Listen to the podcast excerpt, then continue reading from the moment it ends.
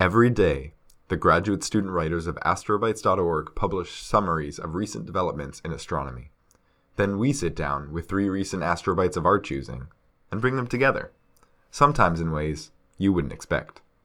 We call it Astro Soundbites.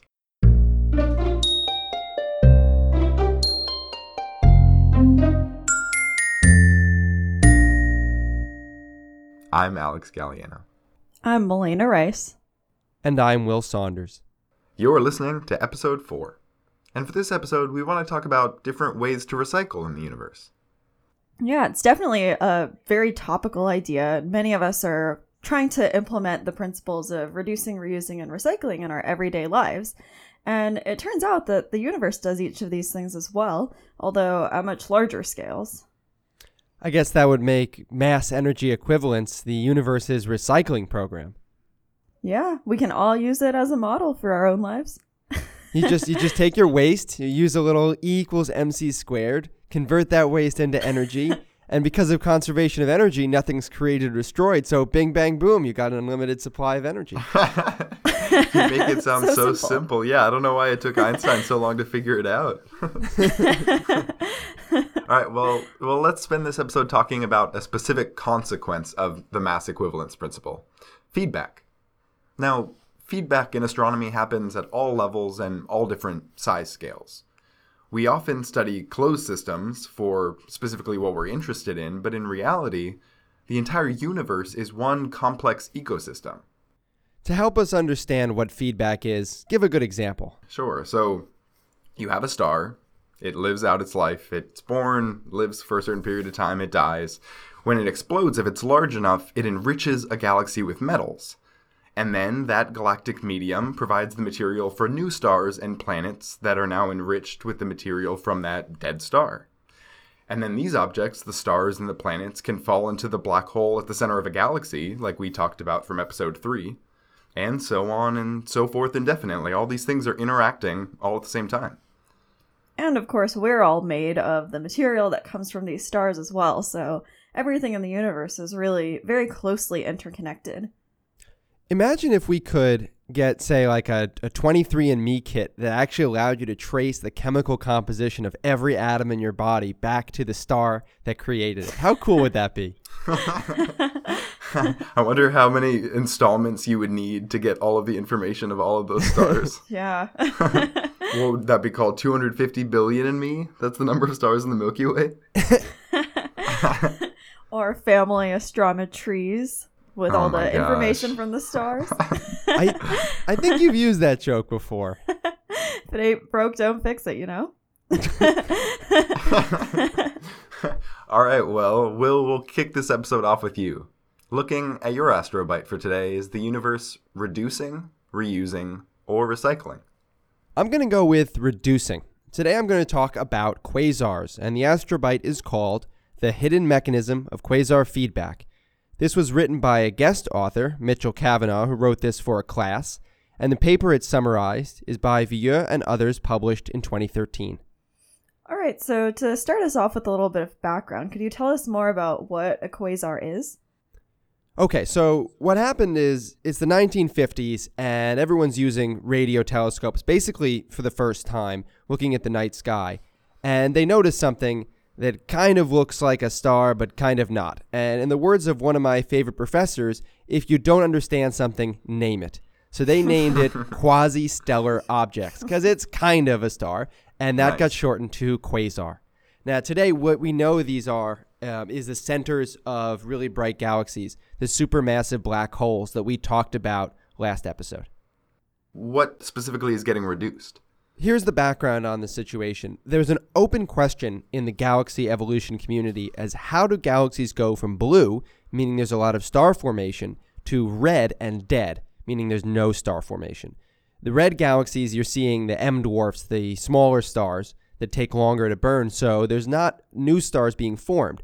But it seems like the distribution is what mathematicians would call bimodal. That is, there's a lot of blue, there's a lot of red. It's not clear how they transition. So the feedback idea here is quasar feedback is responsible for stopping star formation in these galaxies as they evolve. And you're calling it feedback again. So what is getting fed back? Here's the idea the galaxy feeds the quasar with all sorts of material.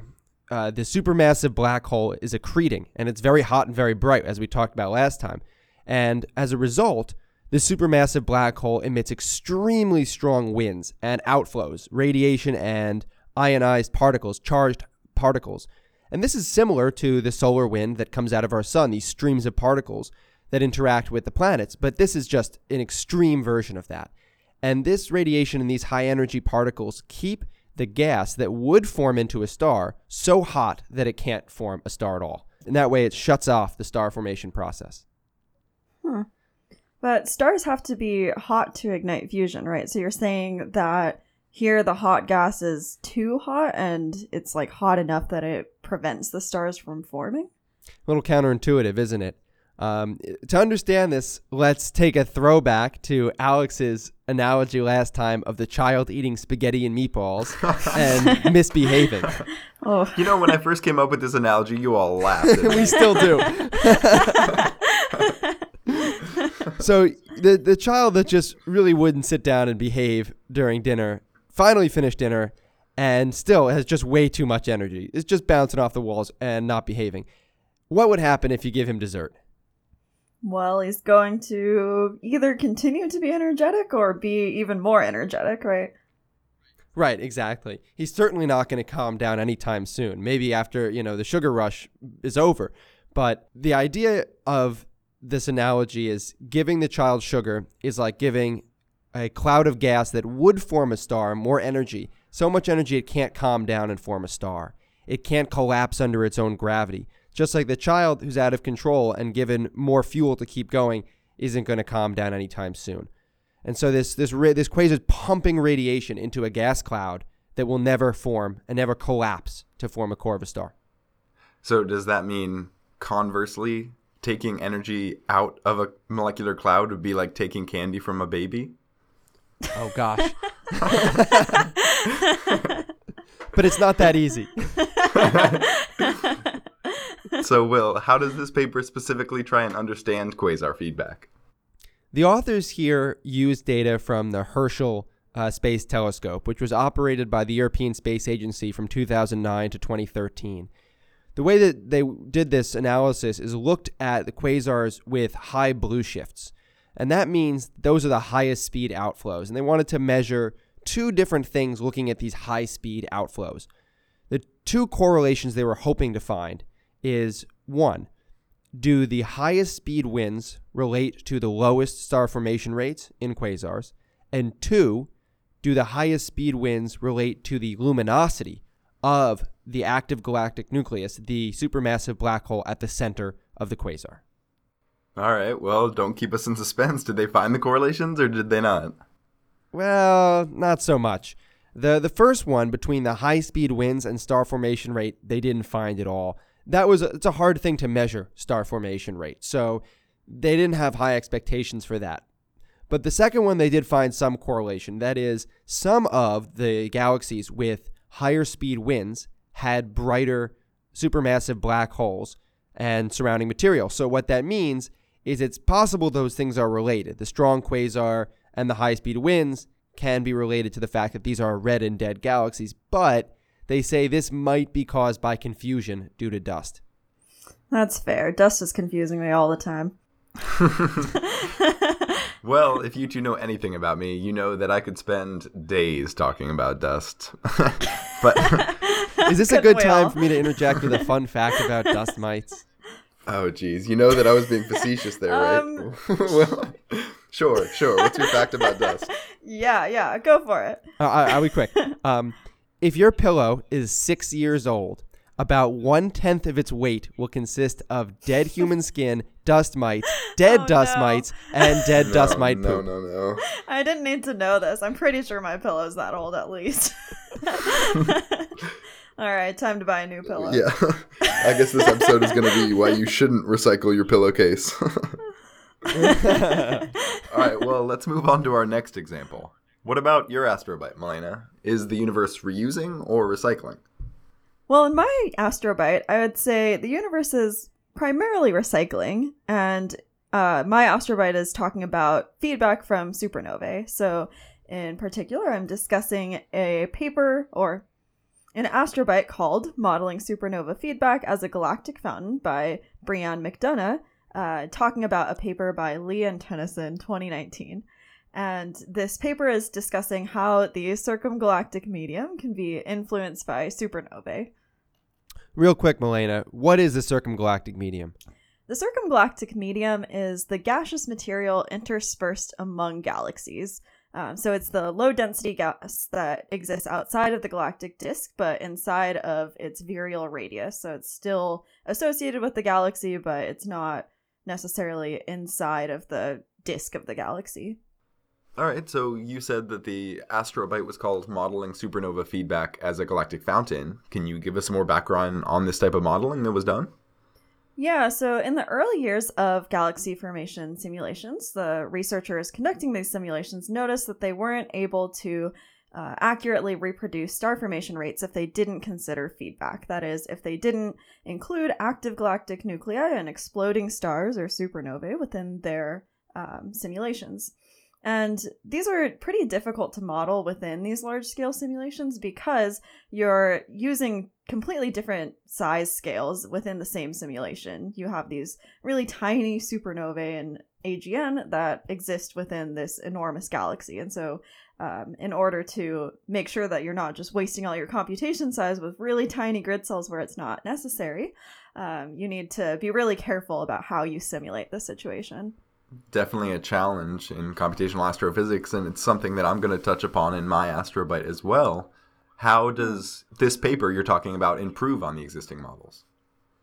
In this paper, they use a lot of different simulations, and they begin by simulating the supernova explosions independently, and then they place the outputs of those explosions at random locations in a larger galaxy simulation. Um, so they do these two processes separately in order to capture all of the necessary details at both scales and to better reproduce the entire um, situation that's going on. The title mentions a galactic fountain. I- I'm curious, is this like a soda fountain or more like the Trevi fountain?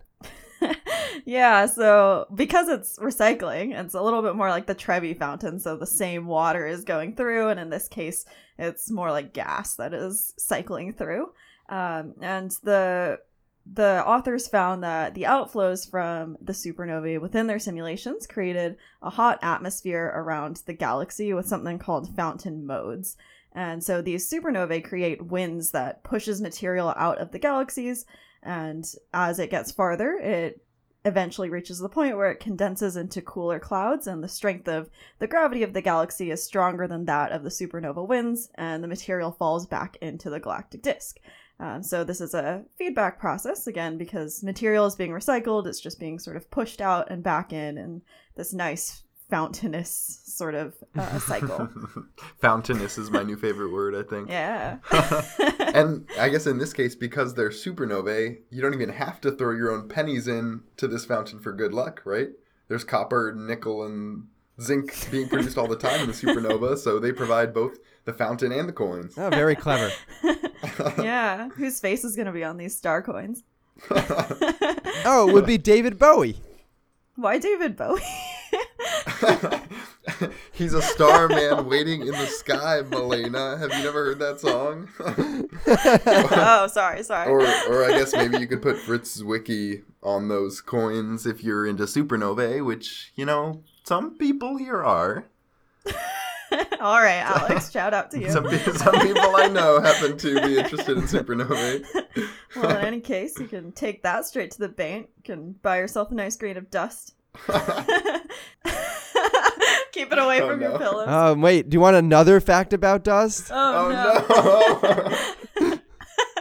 No, it's okay. It's all right. We can keep going. all right, all right. So, Malena, this is all happening at once then? In some places, the gas is being pushed away, and in some places, it's falling back in all at the same time? Yeah, so they're running a 3D simulation to understand the entire process, um, and they this is a spatially non-uniform um, fountain, and so there is material that's being pushed out in some regions and other material that's falling back in in other regions. And uh, there is a slight caveat in the results here, which is that this paper assumed that all of the material that was being simulated was gravitationally bound. And that means that all the material falls back in and there isn't any, so to speak, water that f- splashes out of the fountain. It all stays in the fountain. There are no kids playing in it, pushing stuff out. And so they're going to have an upcoming paper where the authors are going to explore the case where that might not be true. And so this caveat is going to be looked into further, and they're going to um, show the results in multiple different cases. But the current results are for the simulation where you're assuming that everything's gravitationally bound. That's exciting. Well, we'll have to uh, stay tuned for the results from that paper. Yeah. yeah. And with reduce and recycle done, all that's left is reusing, which is what I'm going to talk about. My Astrobite is Making It Rain in the Circumgalactic Medium, written by Harvard grad student Michael Foley. And that's written about a paper by Cameron Hummels and others that was published in 2018. Now, the Astrobite I'm talking about outlines a current effort to resolve the same computational shortcoming that Malena was discussing earlier. Uh, in this case, I'm going to describe the shortcoming as the current focus on resolving high density regions in mesh based and particle based simulations. Ah, yes. It's running a simulation on how to get simulations to work better. Nothing quite like it. Somebody's got to do it. I, I didn't actually know this was a problem, though. Can you elaborate on that? Yeah, well, it's exactly hmm. like we were talking about earlier. Feedback processes happen at many different scales and in many different places. And so it's kind of tricky if you're only resolving the high density regions, you don't really know what's going on in the low density regions. And for the large scale structure, you know, predominant shape of a galaxy in a galaxy simulation, that can be okay. But if you really want to get things like the chemistry right, you have to figure out what's going on in the low density regions as well and what kind of feedback mechanisms are going on between them. So, this paper in this Astrobite describes a new method to resolve features in uh, cosmology simulations called enhanced halo resolution, which basically forces resolution on the low density circumgalactic medium, like Malena was talking about. So, sorry, enhanced halo resolution is EHR. Circumgalactic medium here is CGM. Try and keep track of all the acronyms that are being bounced around right now. Earlier, we were talking about active galactic nuclei, AGN. Astron- Astronomers really love acronyms. Why do you think that is? uh, IDK, LOL, TTYL.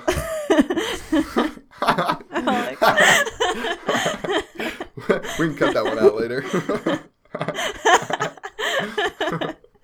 a few weeks ago, I visited NASA Goddard Space Flight Center with my class, and a scientist there said that astro- uh, astronomers at NASA love TLAs, three letter acronyms. Oh my gosh.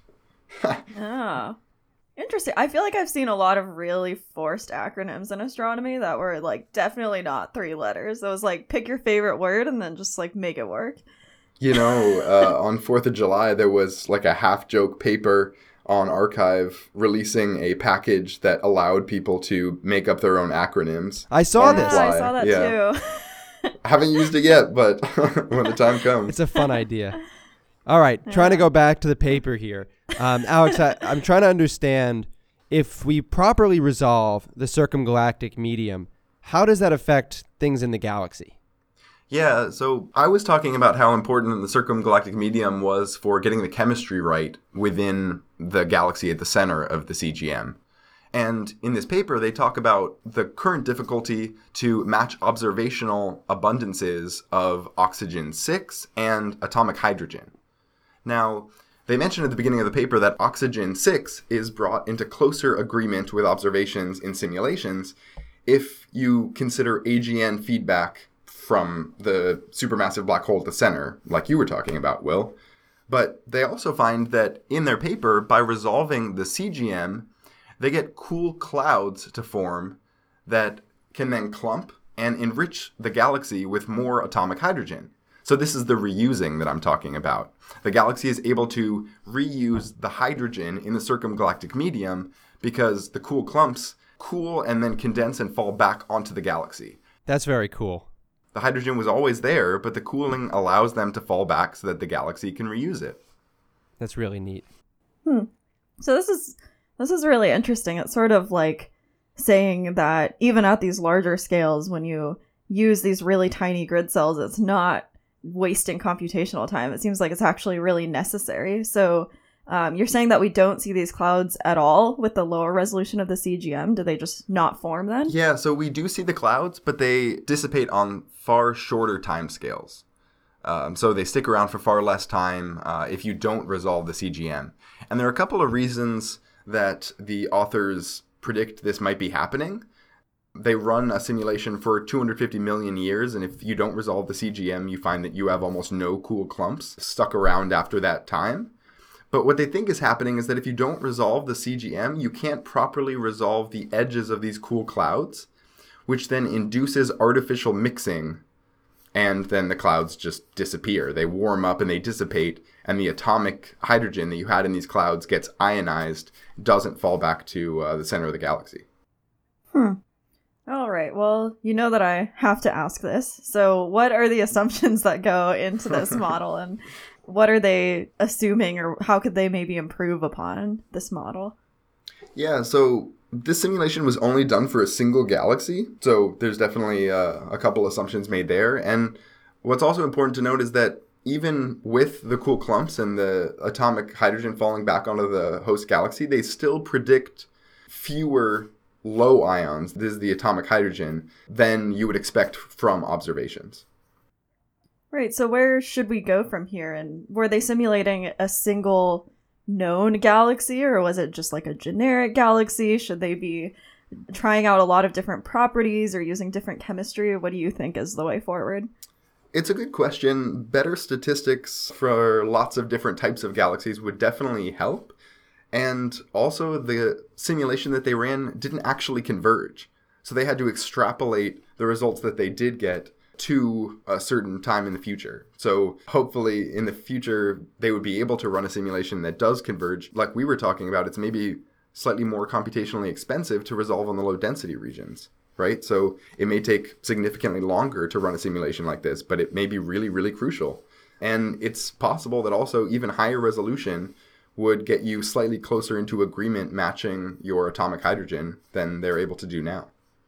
When you talk about higher resolution, you're talking about spatial resolution. I'm wondering about a temporal resolution. How does that play into it? That's a good question. I'm not entirely sure. Uh, can I can I look it up? Yeah, take take a sec. See if you can find the answer. All right. So, how's everybody's week going? So it looks like in the paper they get their results around a redshift of one that they use to predict their uh, abundances of atomic hydrogen. And they claim that they took many different time slices and many different projection angles around that redshift of one in an attempt to wash out any spatial or temporal biases. So if there are some artifacts that pop in right around redshift of one that don't stick around for slightly longer or weren't there slightly before, they wanted to get rid of that that possibility, and that's how they did. So, they accounted for the differences in the time step. Yeah, I believe so. Yes. Huh, interesting. Mm-hmm. And with that, it's time for our one sentence summary. Will you want to kick us off? You got it. It's a good looking theory that quasars with these really powerful winds would reduce star formation in galaxies and turn them red and dead. And now there is evidence of a correlation between quasar luminosity and strong winds, but it's a bit of a stretch to say that that solidifies the theory quite yet. Malena? Understanding galaxies requires a combination of large and small scale processes acting together, which can be tricky to simulate, and supernova feedback is one particularly important process to understanding recycling on galactic scales alongside AGN. Alex? Uh, well, geez, you sounded pretty good. I might just recycle that one. thank you, thank you. well, I'll say for mine, resolving the circumgalactic medium in simulations helps us to resolve cool clouds that a galaxy can reuse. And this helps us get its chemistry right, or a little closer to right. Very nice. Thank you very much. And with that, we'll have to move on to our discussion phase of the episode. We talked a lot about feedback in all our astro bites and on different size scales. In each of these cases, would you all describe the feedback as positive or negative feedback? Just to uh, preview that, in case someone doesn't know the difference, uh, positive feedback is when the mechanism increases what produced it. That is, you get more because of the feedback. And think of a good example of positive feedback is uh, global warming. The warmer the planet gets, the more methane gets released from the uh, frozen tundra, which increases global warming. And negative feedback is when the feedback mechanism reduces the thing that produced it. Um, a good example of negative feedback is when you get hot, you sweat, and the evaporative cooling cools you down so you're not hot anymore. Hmm, so I think in my astrobite, it's kind of hard to call it either positive or negative because it's just using the same material over and over and it isn't even losing any of it because none of it is gravitationally bound. So it's not Hmm. really increasing or decreasing, right? Or am I misunderstanding the definition of feedback? Well, that's a good point. Like a, a perfect recycling program would actually just be feedback. It wouldn't even be positive or negative, would it? Yeah, fair point. I think in my case, I would be inclined to call my astrobite a description of positive feedback because you're reusing the material in the CGM, then falls back and is able to make more stars. But I mean, maybe if I'm really going out on a limb here, I could say that the hydrogen falls back, makes more stars.